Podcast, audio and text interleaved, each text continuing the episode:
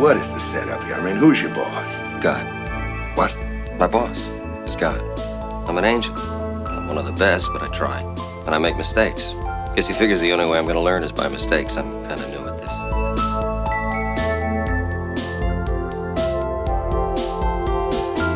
Hello. Welcome to Highway to Heaven Revisited.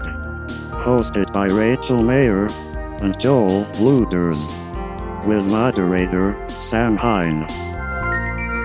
Ladies and gentlemen, welcome back to the sixth episode of your favorite podcast, all about Highway to Heaven. It is called Highway to Heaven Revisited, and it is hosted by your two favorite Highway to Heaven pals on the journey, the indomitable Rachel Mayer. Hello. Rachel, how are you today? I'm doing great. How are you doing, Sam? I'm doing very well. Thanks Good. for asking. And immediately to her right is the one and only Mr. Joel Luders. Hi, Sam. How are you? I'm doing quite well. Thanks for asking. Uh, today we are covering season one, episode eight. What is the title of today's program? A divine madness. Excellent. Right? It sounds intriguing already. How do we begin? We're starting in a construction lot. The signs say it is Arthur Crock and Son Construction. And we see a convertible pulling into the construction lot. Out of the car gets out Mr. Crock, a young man. Otherwise known as Commander Riker. William Frakes is in this episode. Oh, Yes. That's right. He must be a young baby face. Does he have any facial hair? No. No, clean shaven. Oh, so he's like first season Star Trek The Next Generation, like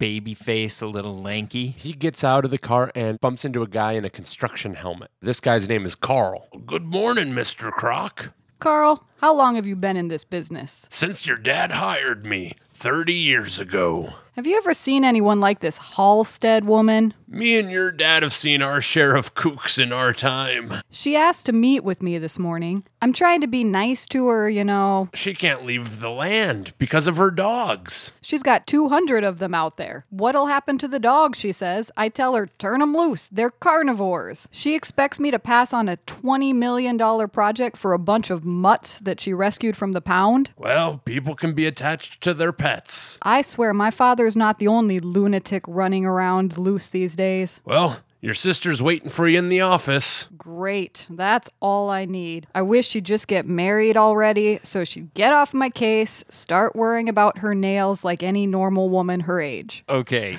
there's nobody on the face of the planet who is going to marry a woman with 200 dogs in the mountain. It is getting confusing is, already, right. okay? And what what was the Oh my dad's gosh. problem? I really think we should just keep going. I'm really fixated by the 200 dog. But you picked up on 200 dogs and dad. It'll work itself out. okay. Art Kroc Jr. slash Riker. He walks into the construction office. He sees his sister Linda, and Linda is kind of getting on his case about why he doesn't visit dad more. Dad used to be a giant of industry. He built this huge construction company, and now dad doesn't even recognize his son. So he has a debilitating disease, some sort of dementia. He actually thinks his son is Sir Lancelot. Whoa. Mm-hmm. He's really off his crocker. I don't want to diagnose him quite yet, but something's a little off. Yeah, we'll leave that to the show. Our father is on Mars, Linda. It's not easy taking care of him, keeping that huge house up.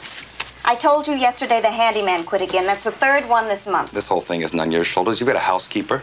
You know how old Marion is. She can't do that much anymore. Well, then fire her and get somebody who can.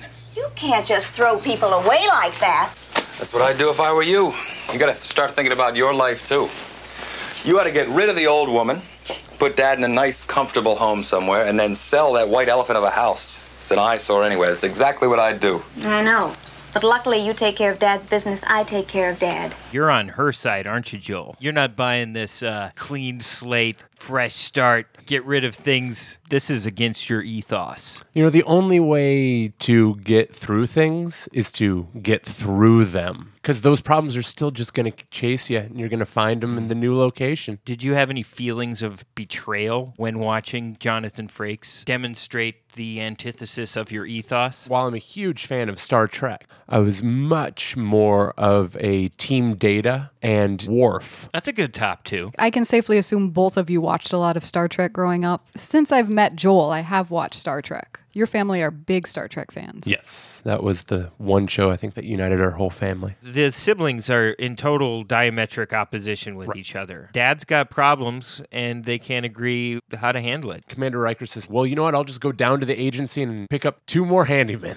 Oh, there's just an agency with handymen waiting in the lobby. There is a temp agency for handyman, apparently, because he's going to go down to the temp agency. That's apparently how jobs were gotten, at least in the Jonathan and Michael. What are their names? Hmm. It's Mark I can't and John. Say their names but we always anymore. call them Vincent and Victor, and uh, Michael Landon. But then in walks John and says, Hi, I'm John, and the agency sent us over here. We're your new handyman. And he says, uh, you mean the agency I haven't dialed the phone number of yet? Riker actually says, "Speak of the devil," to which Mark kind of says under his breath, "Oh, you might want to choose different words." The D word. That might blow up your coffee maker. you know, this is our setup now. Jonathan and Mark just show up and they get jobs. Nobody really questions where they came from. At this point, they're just happy to have the position filled. The little bit more that we find out, Riker does tell Jonathan and Mark the job is not hard work, which we'll find out is not really true because the house seems to be falling apart. Is it like a Grey Gardens level of dilapidation? Not quite, but it could be there. Yeah, I'd say give it five years. Yeah. So they're saying the job is not that hard. Riker says, My dad is the problem. If you two new handymen make it a month, I'm going to double your pay.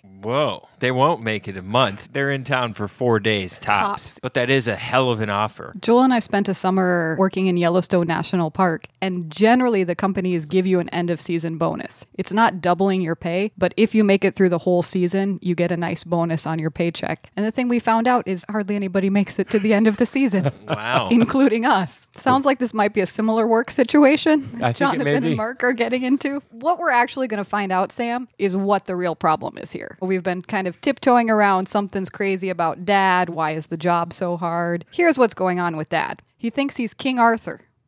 Oh, dear. Please tell me it's Robert Goulet. It's Ron Moody. Do you remember the Disney movie from 95, A Kid in King Arthur's Court? Vaguely.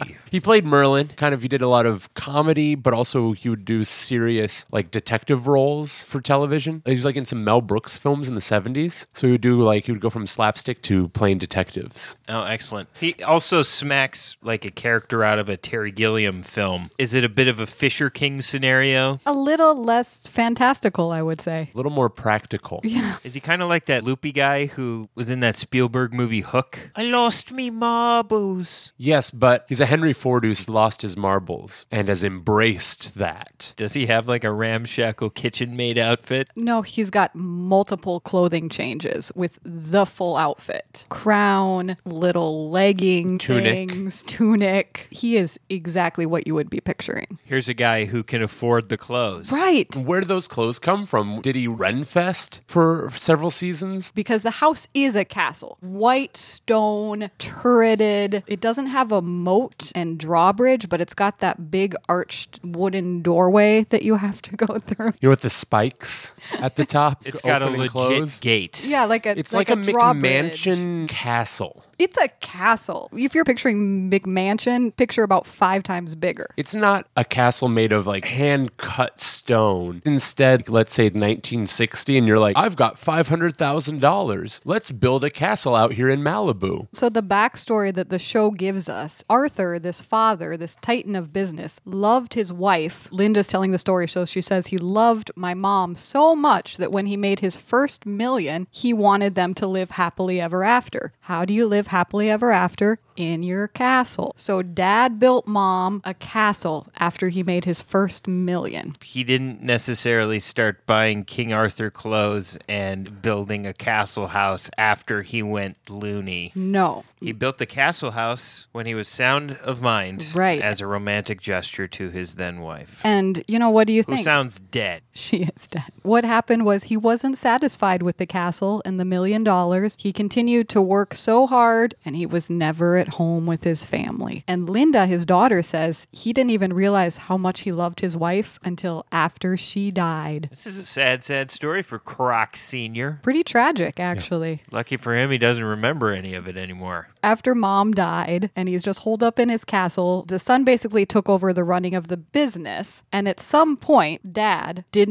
know who he was. Found himself in a castle. and his name is Arthur. So clearly, he must be King Arthur. So from that day forward, he took on the persona of King Arthur. And he thought of his son as Sir Lancelot. So here's This is a big psychological break. where did he get all the clothes? I'm wondering if he just purchased them for fun before he had this break with reality and just did a little like cosplay with the family. Or maybe he intended to, but he never got around to it because the clothes are all still in really good shape. I think that's a really good theory because first, he probably bought the castle and that wasn't enough. How can we turn this up? We're just regular people living in a castle. Well, let's wear period authentic pieces. And be the weirdos who dress up in costume when uh, they invite friends over for dinner. So now let's also buy some weapons. And, a horse. There's a trusty steed. The alternate theory is that after he had this break with reality, his family went out and bought him all these clothes. And I assume that the halls are adorned with like suits of armor or like sharp things on the walls. There's a throne room. This location is called the Malibu Castle, and there have been other television shows that have used this as a set, including the TV movie The Ring of Musketeers. Everyone remembers that one. It's a three Musketeers story starring David Hasselhoff, Allison Duty, and Cheech Marin. Oh, Allison Who's that? Duty. Who was Allison Duty? Oh my goodness, she is Ilsa, the Nazi lady from Indiana Jones and the Last Okay, Crusade. okay. Yeah. Hubba, hubba. Allison Duty, if you're out there, Sam Single, what's up? How's, how's it going? Mr. Jones. That's no way to ingratiate Allison Duty by doing a spot on impression to her face. She will not like it, Joel. I'm not going to do it. All right. I can't forget how wonderful it was. Allison, just uh, feel free to email me at highway to heaven revisited at gmail.com and I will take you out to dinner. A fancy, fancy one. or you can call uh, 612 356 2495. That's my number, Allison Duty. Get at me. Not kidding. What a deal. Anyone else who's not Allison probably shouldn't call, though, right? That's just a deal for her. Yeah, you might this get, is- Oh, You might get overwhelmed with calls. Yeah. Well, I'm glad you think so. That is an exclusive Allison Duty offer. I'll keep you updated should that change. That's how Austrians say goodbye. So we're at the castle. John and Mark have walked in with Linda. We hear a shout from upstairs Linda, who are these people? That's exactly what it sounded like. We first meet King Arthur, Arthur Croc Sr. slash dad. He is actually at the top of a staircase, crouched down, sort of hiding behind the banister. And he's yelling, Who are these people? They're here to kidnap me. They're spies. Merlin sent them. They're going to laugh at me. They're going to laugh at you. And then Linda tries to convince him, I need help, father. They're here to take care of the castle. There are new workers, but he's not buying it. Because you're dressed like King Friday, dude. But who steps up to bat? Michael Landon. Of course. Your Majesty, may I speak? I suppose so. Your Majesty, we're just two poor men who've come here to ask you for work, nothing more. We mean you no harm. Why do you call me Your Majesty? For the same reason you wear a crown. Well, that's another story then. I'll accept them as grooms, as squires. Play your cards right, you might even get to be knights. It won't be easy. It's not easy being a knight. Not easy being a king either. I did like Jonathan a lot in this scene because King Arthur's looking pretty ridiculous and Jonathan is just treating him so respectfully. it was very nice. both being respectful to his uh, delusion, not like out and out lying or talking down to him. Right. Very sincere, not saccharine at all, which we have seen throughout this series that he is genuinely a kind man. And it does bring down the defenses of King Arthur. That's a great way to start a conversation with a kid is if they come up to you and say, You're Captain Hook.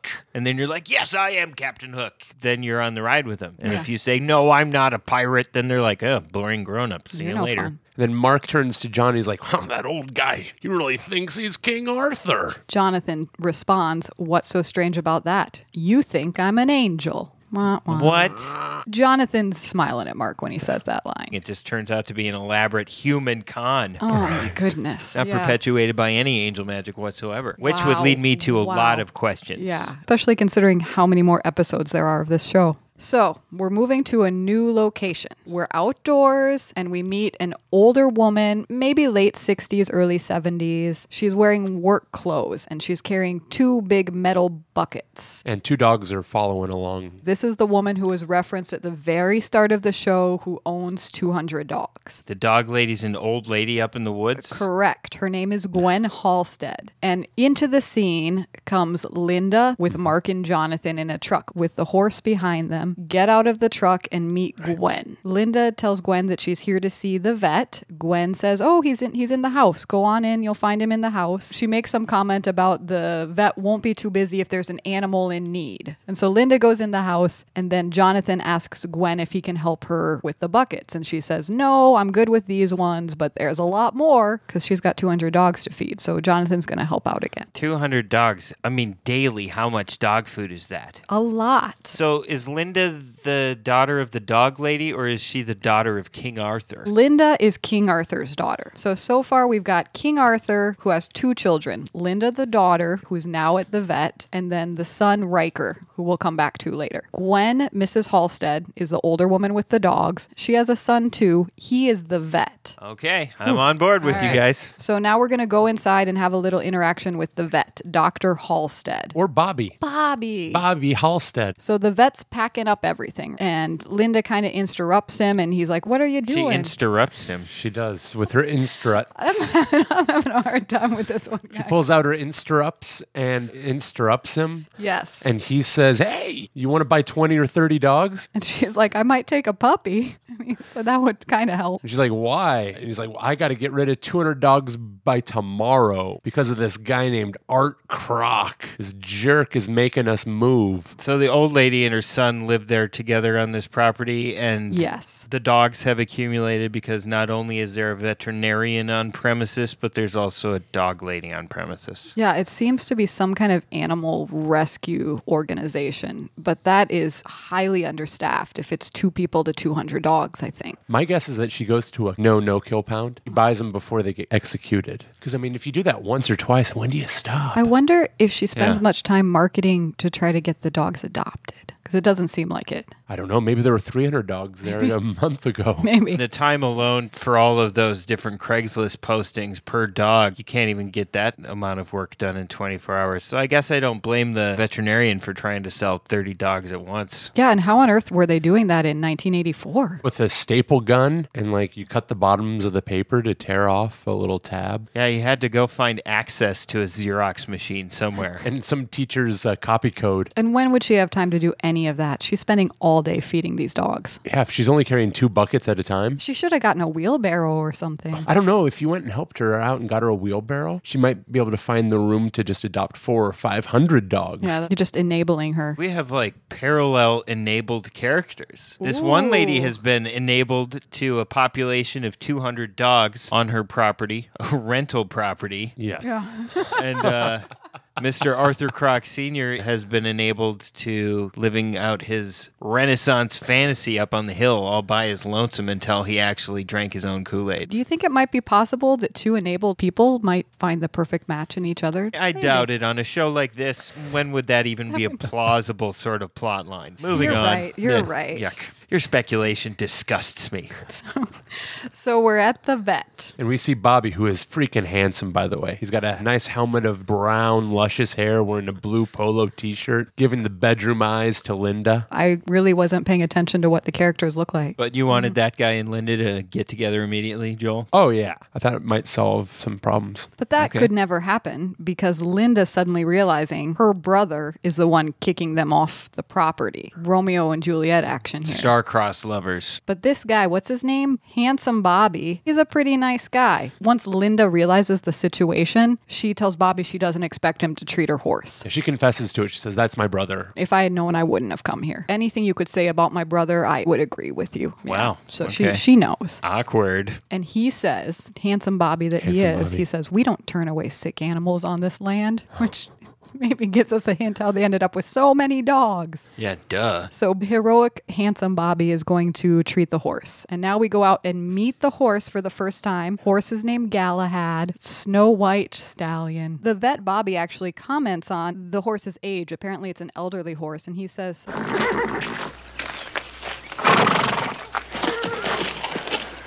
I wouldn't think a man like your brother would keep a horse this old.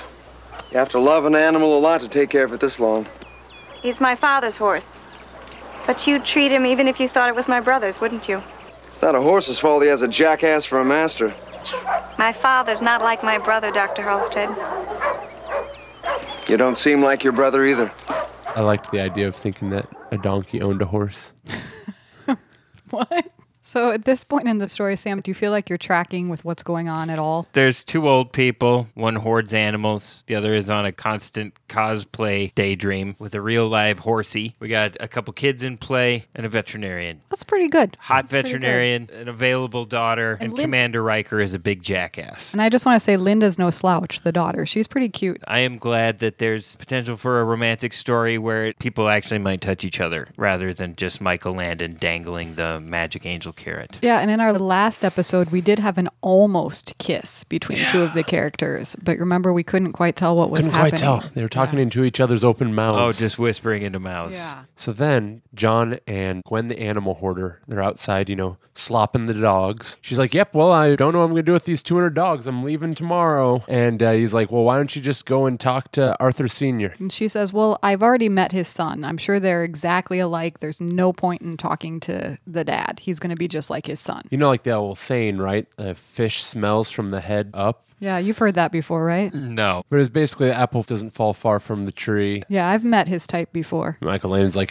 Oh. You've never met anyone like Arthur Sr. before. And he convinces her, Well, all right, I guess I will go talk to him about saving my land. I have nothing else to lose. Kind of a frequent theme here when people are in dire straits. It's like, Well, might as well gamble this one dollar. Give it a shot. So we're going to go back to the castle now. This is a wonderful scene. We're in the throne room, and King Okay. Arthur is sitting on his throne. Mark is polishing a giant sword, and Jonathan is polishing a suit of armor. Do Mark and Jonathan get a new uniform for this particular job? Are they dressed as little page boys? Now that you mention it, they should have been. They're not. King Arthur is the only one in costume. And uh, at this moment, Gwen shows up at the door. Arthur ends up answering the door himself. The first thing she says is, I didn't know you were having a costume party. And then he goes back into his usual paranoia that people are going to laugh at him. So he pretty much slams the door in her face and goes stomping back into the throne room. And Jonathan has to intervene a little bit and he says, Your Majesty, that's one of your subjects. She came here to petition you. And he's like, Oh, when was the last time a lady in distress needed me? I believe he says, That's never happened before. I have no reason to believe that isn't the truth. It sounds like a very hardworking, focused individual before he decided to enjoy his third act as a constant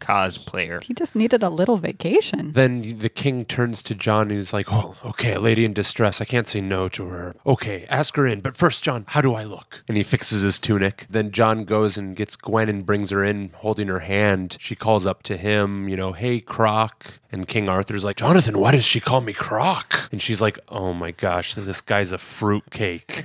yeah, yeah, he Yeah. is. And then he starts getting upset about her not curtsying. And at this point, we find out that Gwen is short for Guinevere. What did she say? Uh, she said her name was Gwen. That's short for Guinevere. Guinevere. You are Guinevere. Well, I, I haven't been called that in years, but that's my name. And coincidentally, this is the other piece in the whole King Arthur story, right? Yes, I guess for anyone who's not familiar with the King Arthur story, Guinevere is Lady a Guinevere. pivotal character. Well, what a stunning coincidence. It only gets better because once King Arthur realizes he is in the presence of Guinevere, he gets down on one knee and begins to apologize. My lady. Can you ever forgive me? I. uh. For so long, I have been lost. For so long, lost in fear. Fear of not being Arthur. For if I am not King Arthur, then I am worse than lost. I am mad. But I must be king, for my lady Guinevere has come back to me. I.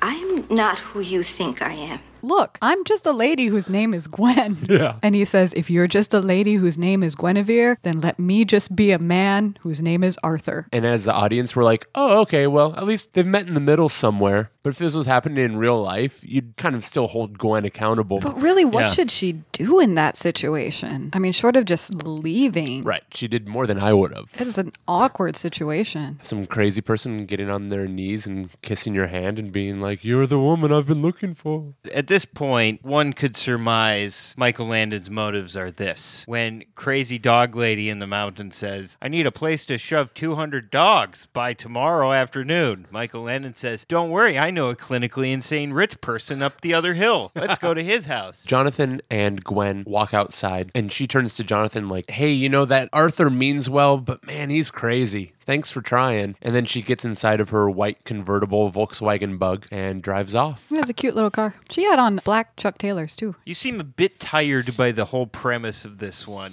Yeah, maybe it's just something about, you know, rich old white man in his castle on the hill and everybody's having to appease him. But let's let's keep going. It's nighttime. Arthur is standing on the turret of his castle and Jonathan's down below, literally talking up to King Arthur. Kind of like that scene from Holy Grail. I fought in your general direction. He tells him, Your Majesty, you have to do battle tomorrow. You have to go fight for the Lady Guinevere's rights. But he's like, I can't. King Arthur is afraid to go out because he's afraid that they'll take away his dream of being King Arthur. Probably, if I leave probably the true. property, they'll escort me to a long term care facility. right? Possibly. A psychic, a psychological ward. And John's like, You know what, Arthur? If you don't go, you are no king. And you know I speak the truth. So Michael Landon is going to pit father against son at the dog farm. Yep. Are they going to have a jousting match on like mastiffs? That Are there going to be Great Danes involved? A little jousting. that is crazy, Sam. That's very close. That would never happen. Come on. So Oh. Arthur gives us a bit of a monologue, and he says, Well, then grant me the courage to go out into the world. Never let the jeers of those who laugh at me drown out the voice of truth, the voice of truth that you plant in all men. Give me courage to dream dreams and strength to make them real. And if this be madness, let it only serve your purpose, and I'll envy no man the world calls sane. thunder and lightning. Boom! It's like God is applauding the speech. And Jonathan looks heavenward and kind of smiles, like, thanks, big dude. I mean, who doesn't like a big inspirational speech, especially one that's applauded by God himself, right? Oh, yeah. I'll envy no man the world calls sane. Ooh. In some way, is he saying, I'm insane and I don't care? Yeah. I know I'm insane and I don't care. And there's something about that that I really like. To some extent, it was really playing on my heartstrings a little bit. You know, who hasn't felt that fear of being laughed at by the masses? I like the way Jonathan is just stepping into this man's reality and accepting it and not judging him. I'm totally down with that. I don't get this whole storyline, though. Why do we have all these dogs? Why are we just going along with him being in a castle? It's really confusing. just irresponsible children. Neither of these two grown up children wanted to take any responsibility for their kooky dad, probably because they got a lot of daddy issues. It sounded like they wanted dad to be of sound mind so they could have him pay for what he did to them during their childhoods. And now that he's off of his rocker, they're like, oh, you're King Arthur now. Well, isn't that convenient for you? Good work, dad. It's still all about you. We don't get a lot of information about Linda's backstory. We know that Riker Art Jr. is pretty pissed at dad. He's not interested in entering this fake reality, this Camelot world. But Linda seems to have been living with it. She seems to be the peacemaker. Right. She's not necessarily actively engaging in this alternate reality, but she's not trying to talk him out of it either. And I'm guessing she's the one who's making sure the costumes are getting cleaned, everything's being kept in good order. That's why she hasn't had any time to worry about things like other women her age, like her nails. You know, we really didn't talk about that line. Maybe that line at the very start of the episode just flipped a switch in me. I wish she'd get married already so she'd get off my case.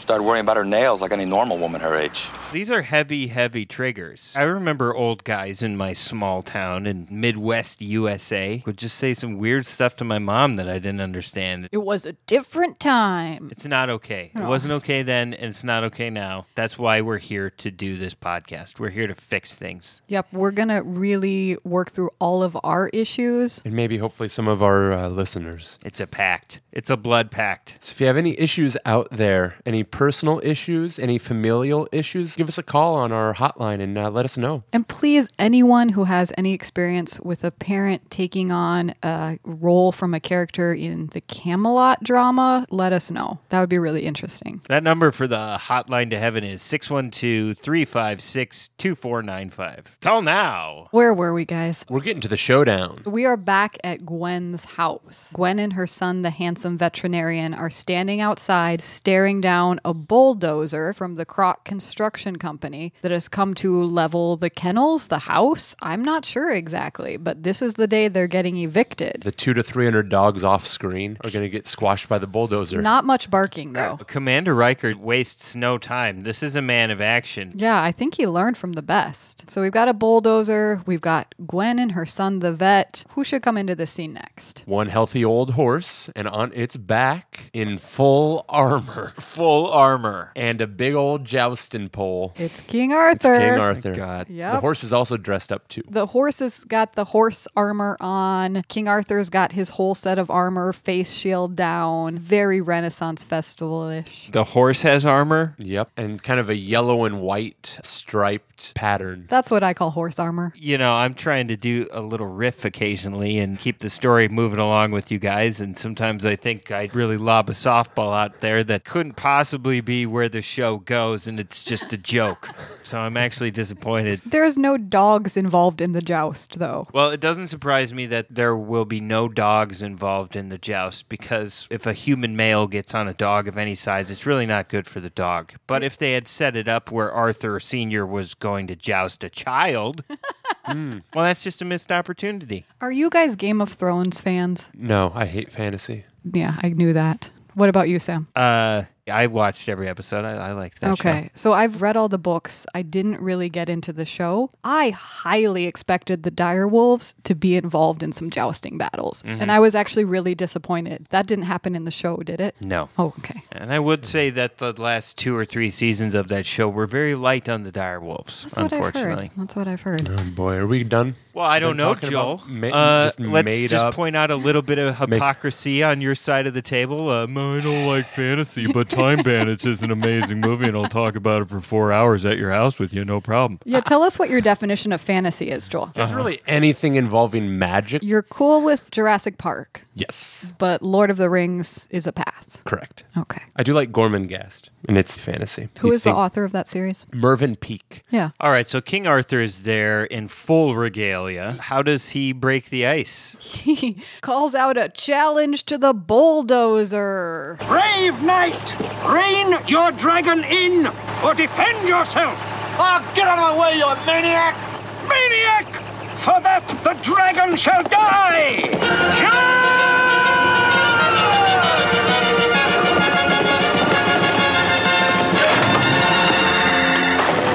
The bulldozer takes a pretty serious hit and it results in flames. His bulldozer. the bulldozer driver hops off, and it turns out it's Carl that we saw at the beginning. I barely remember Carl.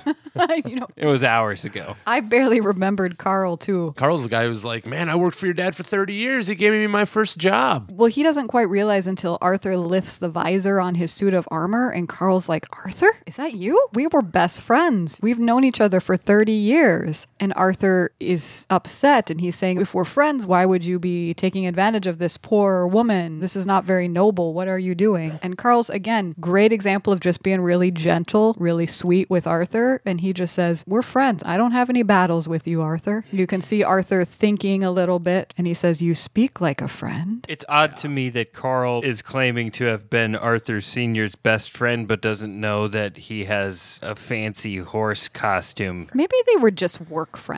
Maybe the costumes and the horse were purely family time. That makes sense with the whole work friends because the idea that they could be work friends, but still not realizing that he wears a tunic when he goes home. It is a little bit of a stretch. I accept it. Carl says, "You're you're still my boss to Art Senior because technically he is still the head of the company." And he says, "I'll listen to you. If you want me to leave, I'll leave." His fellow construction worker isn't buying it, and he's like, "Man, this guy's crazy. What are you doing? We're not going to leave because this crazy guy on a horse came and told us to." So Carl's there with a new hire who got hired after Croc Sr. disappeared into his Yeah. castle, I guess. So- Doesn't even recognize the man who No. signs his paychecks. No, no, and that's basically what Carl says: "Is this is our boss? This is his land. I'm going to listen to him because of that. Yeah. Also because he's my friend. And so they they leave. The dogs are not going to get bulldozed at least this morning. Did they just leave the bulldozer there smoking away?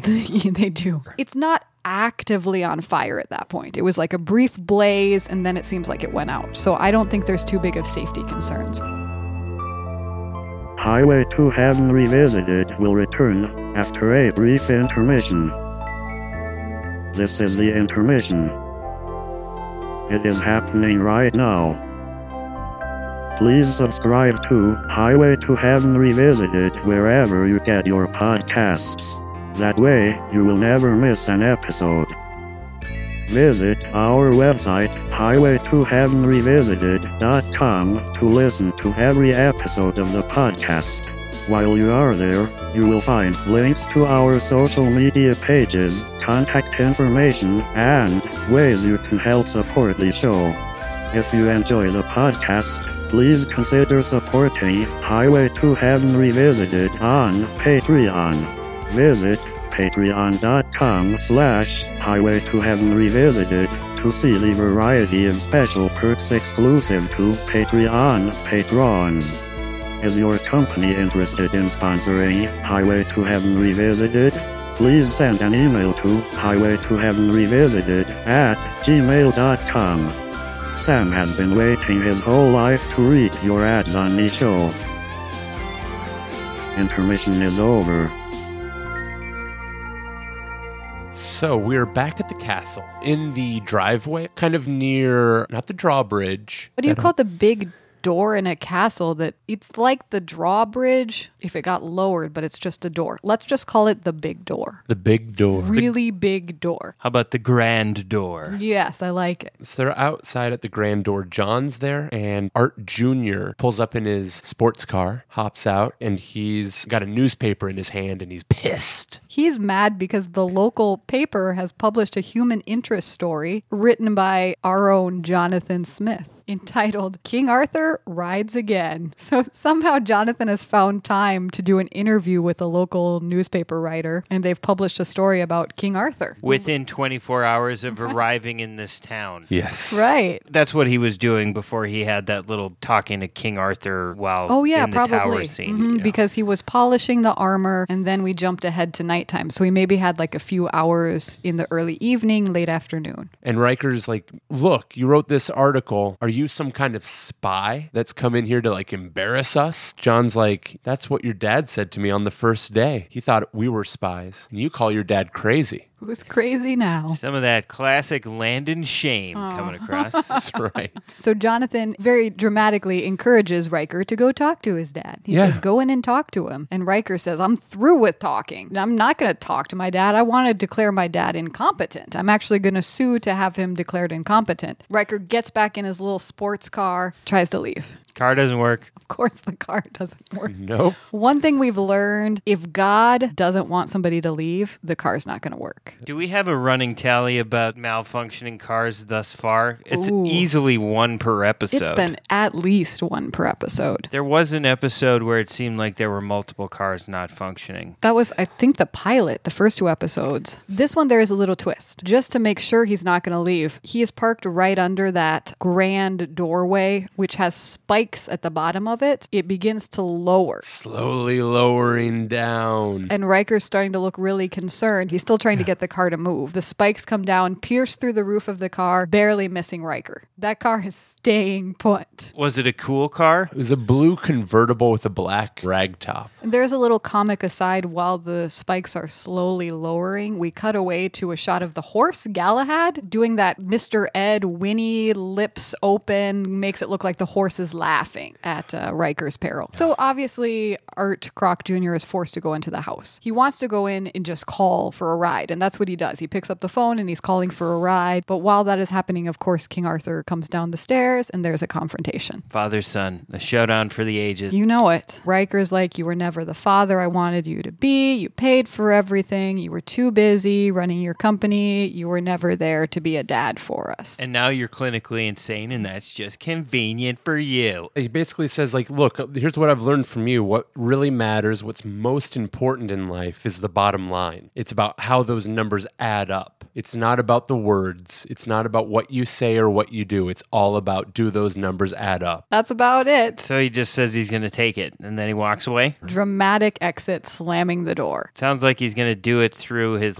lawyers. He's not getting on the horse, that's for sure. Certainly not going to do it through jousting. There's no dueling going to be happening. Okay, so we are going to cut scene. We're back on top of the castle. It's We're daytime. at the balustrade. King Arthur is up there looking out, and Jonathan comes up and he brings him a cloak. May I give you this cloak, Your Majesty? You could use some warmth. So they have some more touching dialogue. I would love to go through this. I will be King Arthur. You can be Jonathan. A man sets out to build an empire. Why? Ambition, I'd say. Is it a wicked thing? I don't think so. God gives us certain talents. I don't think it's a wicked thing if we want to use those talents. Yes, that's right. I swear to you, Jonathan, it did not start out to be a wicked thing, Camelot. It was meant to be a special place, full of joy, not hatred, not sorrow. Really dramatic, Joel. I really like what you're bringing to the I do table, too. Joe. I do too. I'll get back in character here. Okay, I'm John. I know that, sire. Why did it happen? How did it happen? Well, you know, there needs to be a balance. Ambition isn't the only gift we're given. We're given strength, courage, many things. When one of those outweighs all the others, we're out of balance. Like a man trying to carry a yoke with only one pail of water. And then we cut to daughter Linda walking in and being like, hey, dad, you're going to get sued. Is she helping her brother sue her dad? No, she's again kind of trying to be the peacemaker. She's gotten the summons to court. While I was going through the script, looks like they cut out a section of this. Okay. Okay. I can't wait to open this Pandora's box of lost highway to heaven scenes. They cut right here after Jonathan says, like, ah, you need some balance. It's like carrying one pail of water. Linda walks in and says, Dad, you're getting sued. The dad's like, I love Jonathan. I didn't buy it. I don't think the Jonathan magic got worked by just saying, hey, you need a little more balance in your life. I think something's missing here. And luckily found the missing scene in the okay. script. Interesting. So here's the part that got cut out. Ambition causes so much pain and loneliness. If only Merlin were here to work some magic, to cast some spells. It doesn't take magic to cure loneliness, it just takes love. That's too easy. Easy for some, but very difficult for others. Sire, it takes a lot of courage to stand naked without any armor for protection. To open up your arms to another human being and say, I love you. That's as vulnerable as you'll be in this world, but it's worth it. You are a strange man, Jonathan. What kingdom are you from? A heavenly one, sire.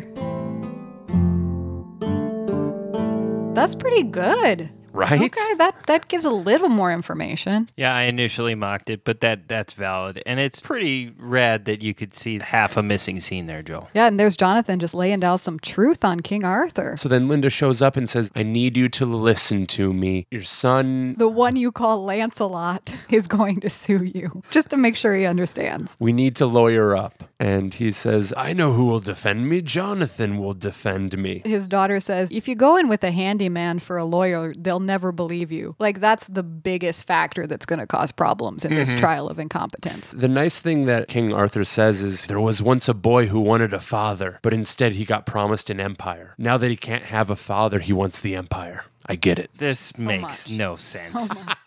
this is Yes. This Right. makes no sense. Just this episode, it's just this constant up and down of things that really make sense and seem relatable and kind of hit you in the gut, and then things that just make you go, What? He's having to both be crazy, but also there's this part of him that like is still kind of just sane, but it's hard to buy because he's either like 100% I am the king of England and then he has Right. these little tiny moments where he's like I'm totally cognizant of what's going on. This is a very ambitious storyline for what? What are these episodes about? 50 minutes? I'd say they're roughly like 44 47 minutes That long. sounds right. So they really have taken on a lot. Uh, I'm a little surprised that Linda is choosing to be on her father's side. I mean, that you just have to buy into because they really don't explain more about Linda, but she is clearly supportive of her father. I can't imagine she had a drastically different childhood than her brother, besides her nails. not focusing nearly enough attention on those nails. right. and getting married.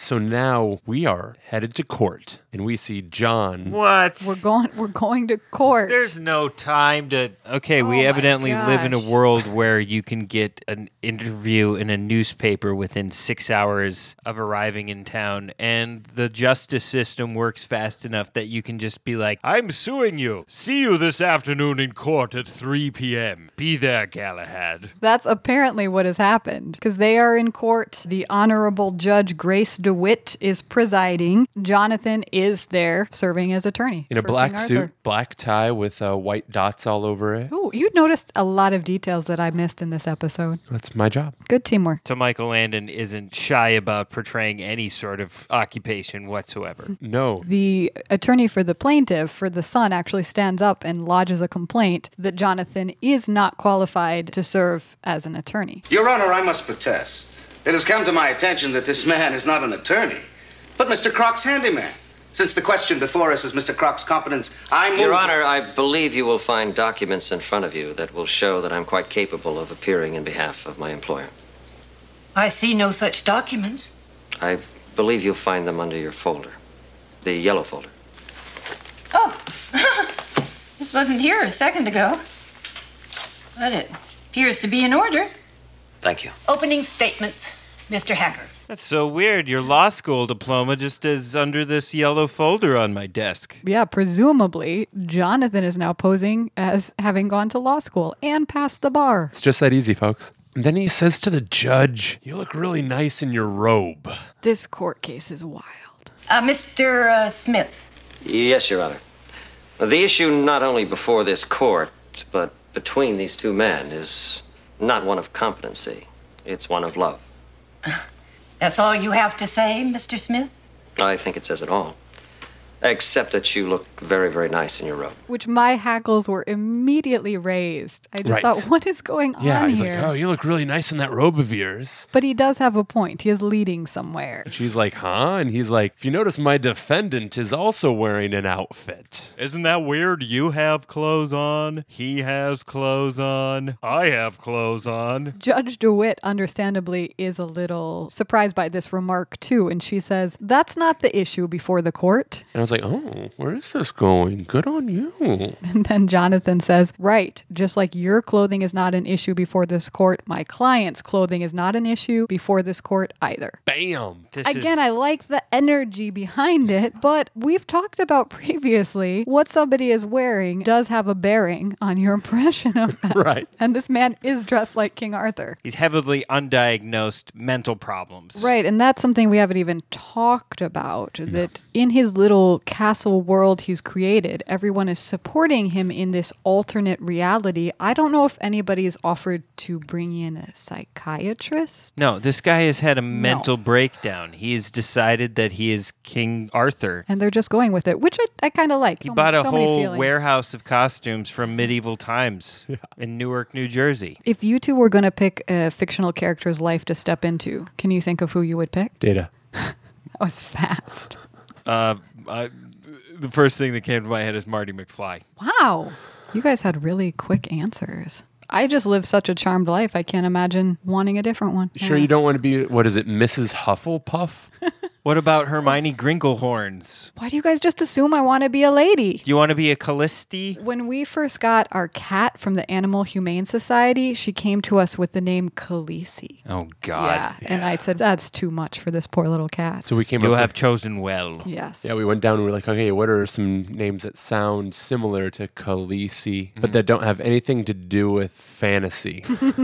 and so then uh, we thought of uh, Charlie and the Chocolate Factory. Is that is that what we based it on? That's what I did. Oh, So this is a lie. You've been telling me a lie the whole time. You were like, "Hey, we got a cat the other day, and we named it Charlie. Charlie Cat. You know, just like Charlie Rat, like your TV show. well, it was bound to come out sooner or later. you dead battery. How dare you? Hey, if I'm a dead battery, you're a turkey. What was the insult from the first episode? Somebody got called a beaver face, didn't they? Yes. Oh, I That's totally a good forgot one that too. one Mark got called a beaver face. Mark is kind of a beaver face. Which, by the way, have you noticed somebody who's not been in this episode? Mark. He's probably still tired from running up the steps at, in the uh, Masked Rider episode. So the first witness that gets called is the housekeeper. We've kind of glossed over the fact that he calls his housekeeper Maid Marian. That has been mentioned a few times. So Isn't Maid Marian the daughter of King Arthur, or one, another one of the girlfriends? No, Maid Marian is Robin Hood's girlfriend. Right, we're crossing storylines. Maybe Yeah. she is the daughter of King Arthur, though. Let's say she is. She is. But that doesn't make sense Do you in hear this me, trolls? storyline. She is. Because she's definitely the maid, not the daughter. I think he might treat her differently. I'm To- just saying she's- it's inappropriate to name her Maid Marian because that's, according to me, King Arthur's daughter's name. Hold on to that thought for a minute, Sam. Okay. You are Mrs. Charles Buttram, I am. and you employed as housekeeper to Mr. Arthur Crock Sr.? Yes, sir. Mrs. Buttram, does your employer walk about the house dressed as King Arthur? Yes, sir. Does he respond to the name King Arthur? Yes, sir. What does he call you? Maid Marian. No further questions. Your witness, Mr. Smith. Now it's Jonathan's turn to cross examine the witness. Jonathan first starts off with, "Hey, uh, you had a former employer, right?" And she's like, uh, "Yeah, I had a former employer Years ago, you worked for this man who was a justice on the state Supreme Court. Fun fact thrown in the judge presiding over this current case was Maid Marian's former employer's law clerk. She goes, "Oh yeah, I know that guy. Yeah, I used to be his law clerk." He's like, "Well, what did he wear around the house?" Oh, what did he wear around the house? Yes. Well, if there was nobody there but him and the missus, he didn't wear anything but a towel, Uh, Why was that? because that's what he wanted to wear. He said it was nobody's business what a man does at home. A man's home is his castle. You said your employer called you Maid Marian. Uh, What's your first name, Mrs. Buttram? Marian, And what's your job? I'm the maid. No further question. So she's Maid Marian. Okay, so that I guess that proves that uh, Croc Senior is not insane. Clearly, he can't be busted for calling her Maid Marian. I want after to all. know where Jonathan went to law school. I mean, God supplied the credentials. Did he actually Matrix style just plant the information in his head? Because Jonathan doesn't seem to be like the best lawyer. No. The actress who portrays Maid Marian, her name is Helen Klebe. And I bring her up only because in 1976, there was a television miniseries called Eleanor and Franklin. Did you guys mention Eleanor and Franklin last time you were here? That was the title of the book that Jonathan gave to Deke Jr., our amputee gymnast. In uh, A Fresh Glass of Lemonade, Part 1 and 2. That is crazy. Thanks for doing that research, Joel. You're welcome. Okay, so we, we have more trial to go. The bulldozer driver gets on stage next. John basically says, So you're telling me that the owner of the land ordered you and his stuff off of his own land. Is that correct? This guy's totally sane. He dresses like the king of cartoons. No problem. It's just a fashion choice. Next person that appears is Riker. Jonathan's cross examining Riker. Mr. Crock, do all real estate deals make money? Not all of them, no. And is there any guarantee that all these condos would be sold? No, but this real estate deal looks as good as anyone can. Yeah, but, but there is a risk. There's always a risk. Yeah, on the other hand, if the property remained undeveloped, it would continue to appreciate, wouldn't it, over the years? Isn't that true? Yes, it's true. But to hand it over to a bunch of mutts is just plain crazy. Nobody but a maniac would let a dog interfere with business. We suddenly hear a little dog whine. from the back of the courtroom. We see a little dog nose pushing a door Oh, open. Oh, no, and no. here comes a little fluffy sheepdog crossed with Benji Mutt running into the courtroom, jumps up on the judge's lap. Oh, Fritzy, you naughty boy. You know you're supposed to stay in Mommy's office. You naughty, naughty boy. Um, court will recess for five minutes while I take Fritzy back and make sure he's okay. The judge brings a dog to work. You guys were unaware when you walked in today, but somebody just hit my big pet peeve button. So let's open up a vein and talk about it. Go for it. Yeah. Here's my stand, ladies and gentlemen. It makes me very uneasy, and I get immediately annoyed when people refer to themselves as the parent of a pet. It makes me really uneasy when I go to the vet and they inoculate my cat. The cat is distressed, so they pick up the cat off their little medical table and pass him back to me and say, Oh, here, go back to dad. My vet never says that. Ugh. Um, Sam, I agree with you actually 100%. I'm quite frankly surprised that you're on my side on this one, Rachel. Not to Interesting. insult you or anything. I just, You know what, Sam? you guys love your um, cats so much that I just thought I was walking into a bee's nest here. um, I just want to let you know that I also don't spend a lot of time thinking about my nails, just in case you were wondering. Well, that I knew. I refer to our cat as my sibling. That's more palatable for me Even somehow. worse, that's worse for me since we all live together. I let my sister sleep on my back. In previous iterations of my life, I've experimented with the online dating experience. Mm-hmm. Mhm. And uh, these virile young ladies out on the town will describe themselves on their pages as a cat mom and proud or active dog mom. Like Taylor Swift, she is a very proud cat mom. I know you're a big Taylor Swift fan. Not Sam. married, never had any kids except my two kitties. Yeah. Gross. See, no, I- thank you. I've never been a fan of that. I love my two cats. Yeah. I think relationships with animals are wonderful. I don't want Definitely. 200 dogs, maybe one. I Mm. Mm-hmm. would like one dog. But my cats are not my children. Pets are not people. You guys probably aren't surprised to know this. I can barely ever let it scrape by. I can barely ever let it just pass by. I'm really glad that you felt comfortable enough to share your true feelings because I know that's hard for you. I do put outfits on our cats, so I am that person. I love when you dress up my s- little sisters. Our little sisters. We do have an Instagram account at Highway to Heaven Revisited on Instagram. I'm going to go ahead and put up some pictures of our cats because we all know the internet loves cats. So if you're interested, we'll introduce the cats on Instagram. How do you feel about that, guys? It's a great idea. We should uh, maybe get a Mark and Jonathan outfits for them. I mean, why stop there? I see a whole calendar. Sam, will you let me dress up your cat? How do you feel about that? Uh, I would let you. I'm not. I'm not sure if Sybil would be so into it. Sister I don't- Sybil. I don't Sister know her Sybil. that well. All right, Joel, you're really grinding my gears here. So the so the judge is like, you know, let's have a ten minute recess while I put my dog away. John says to the judge, says, hey, wait a second, before we go into recess, Could you just have the court reporter read back Mr. Croc Jr.'s last statement? I didn't hear it. The reporter will uh, repeat the last answer. Nobody but a maniac would let a dog interfere with business. I repeat, court is recessed. Unless you wish to call my competency into doubt as well. busted. I didn't like this part. No, I didn't either. The logic didn't feel sound, and she shouldn't have her dog at the office. I was impressed that there was only one dog that came into the courtroom because as soon as you said dogs, a dog was coming into the courtroom, I thought there was just going to be 200 dogs. And then the dogs and then all a came laughing in. montage. I think they were all carrying sacks with letters saying why all the dogs wanted the property to stay with the old lady. Yeah. Oh. That's what I picture. We've all signed a partition. Ah.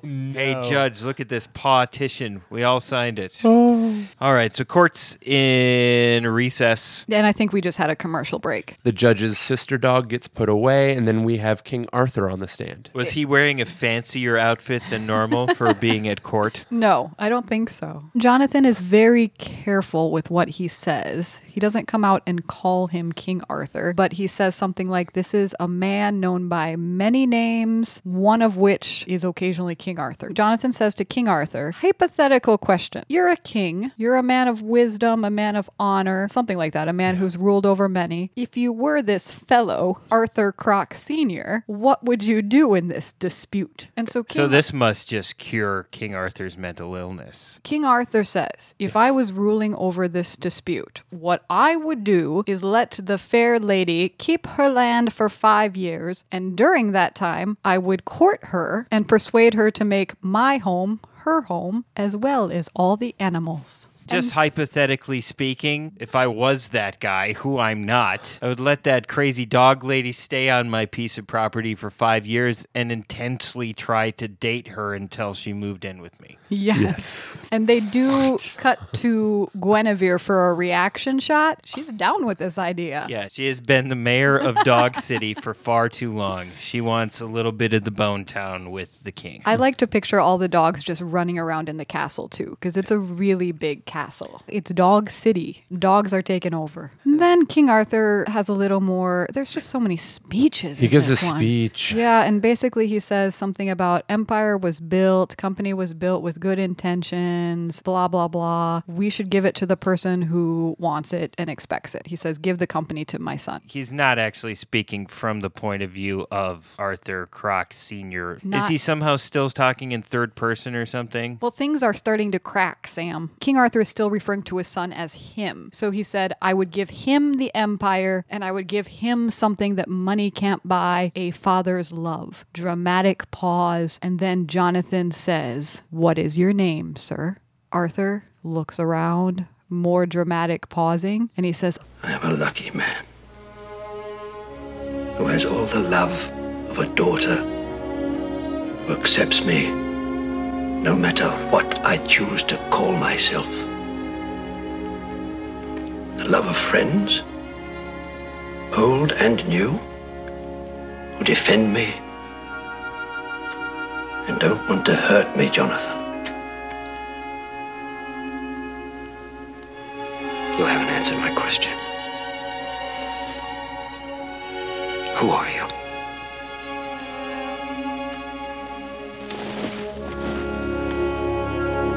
I am that young man's father.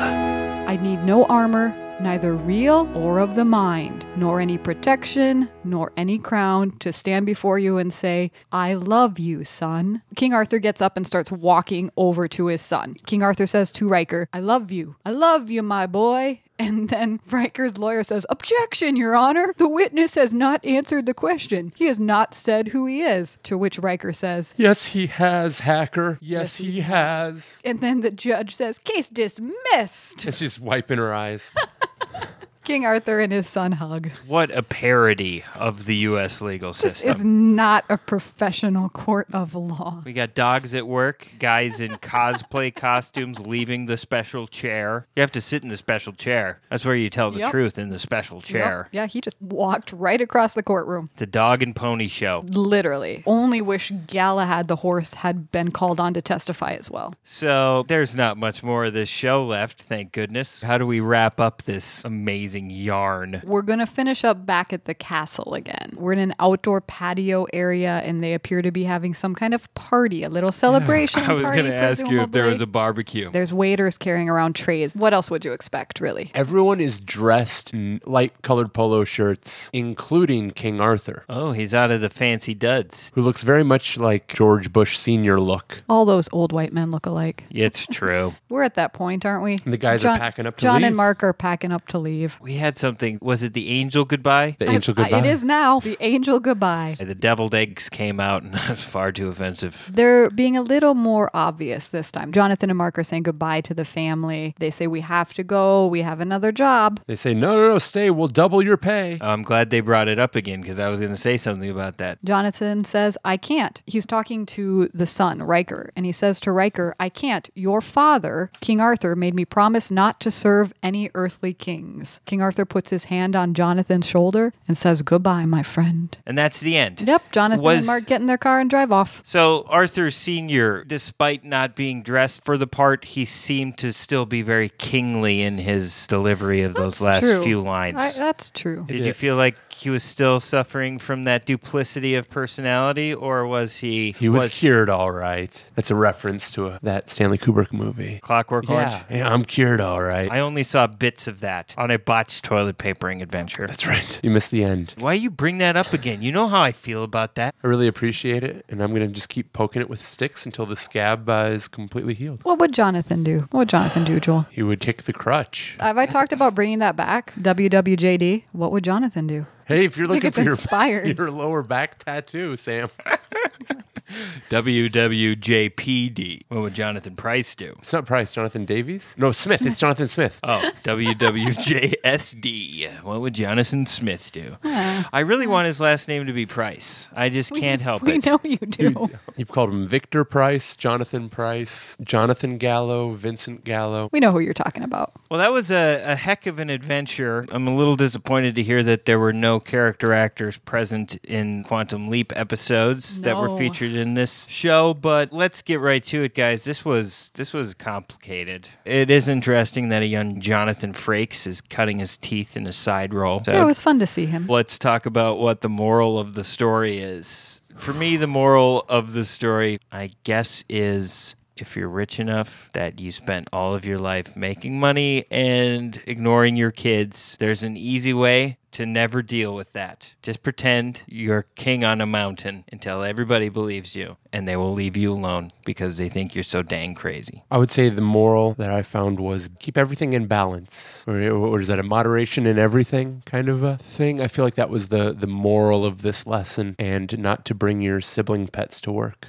What about Oh. you, Rachel? Any takeaways? You know what? I, I actually do have a little more of a serious one, even though this was just so much of an episode to get through. My goodness. But the thing that I did really like was the way that Jonathan interacted with King Arthur when he first met him and throughout the series, Mhm. that he just very respectfully stepped into King Arthur's reality. I think that is something that most people are not going to do. We don't really know what King Arthur's mental break was. Nobody diagnosed him because his family apparently didn't bring in anyone to deal with the situation. But Jonathan just accepted him as he was. And I think that's a very difficult thing for people to do. So I, I really enjoyed that part of it. Yeah, the interactions between Jonathan and the king, they were rather charming. we joke and you know quote our way through these episodes but they do a good job of presenting the information very sincerely Yeah, as an audience member, you feel like you take the king more seriously than the people who live in the world with him. Okay, uh, I have nothing more to add. This was not my favorite episode you guys have ever described to me. There were antics. I'm glad there was a jousting uniform. I'm a little upset that the dogs didn't flood the courtroom.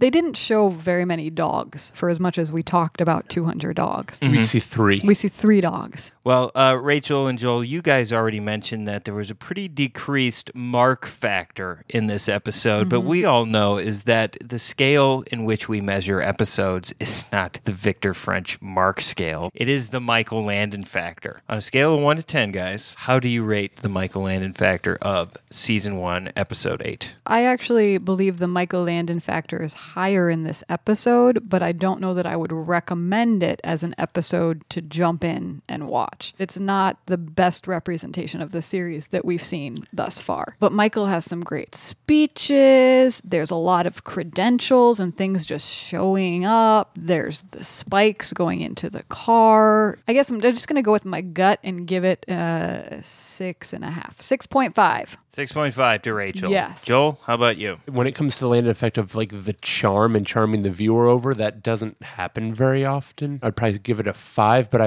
I want to dock it a point because of what they left on the cutting room floor. That's the moment where you see him win over the main character. I'm going to give it four points. So I guess that equals a 5.25. I think so. We have been, and we are done, thankfully, reviewing episode eight of season one, A Divine Madness. Yeah, this was probably the most heavy one to get through. But somehow there's no room for Victor French in this episode, and usually you can rely on Victor French for a couple yucks along Yeah, the way. I wonder what got cut for him because he's at the very start. He's polishing the sword, and then he does show up in the courtroom. and he is there to say goodbye. Somebody's got to drive to that next job. Because he doesn't have an angel magic driver's license. Maybe he can't make IDs and things. He can't make money or IDs of any form. It really just depends on if he needs it. He can make a law school diploma, but he can't make a driver's license. In the lemonade episodes, Jonathan became a physical therapist, which means he gave himself a doctorate. And now this episode, he's given himself a law degree. I don't know if it was his choice or if it was the big boss, but Yeah. those are some pretty serious credentials to be throwing around. I'm feeling a little conflicted about all of this today. The people that Jonathan and Mark are leaving behind, for the most part, their lives have been improved. So is it all worth it? little bit of lying here and there, a little bit of credential fudging. Is it all worth it for the greater good? That's really our moral lesson. I guess so. How much are we okay with lying? in the case of the courtroom scene today, I would say no. I'm not on I'm not on Michael Landon's side today, but you know, I have been on his side for other things. All right, ladies and gentlemen, let us know if this is your absolute favorite episode of Highway to Heaven and have a lot of rebuttals to make because this one was not a favorite of mine and certainly not one that I think Joel and Rachel would recommend to many friends. Follow along on the exploits of Highway to Heaven Revisited by hooking up with us on Instagram. That's at Highway to Heaven Revisited. If you would like, you can send Joel and Rachel, or maybe even me, an email. I'm especially talking to you, Allison Duty.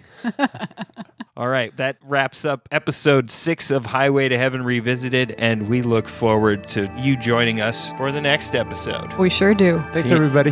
Bye. Next time on Highway to Heaven Revisited. My son better be all right. Your son will be very surprised to hear that you cared. What are you talking about? I feel very sorry for you, Mr. Gaylord. You're a hero to strangers, and a stranger to your own children. Now, come on, you need help. Why don't you give me the gun? I warned you, man! That's a no-no.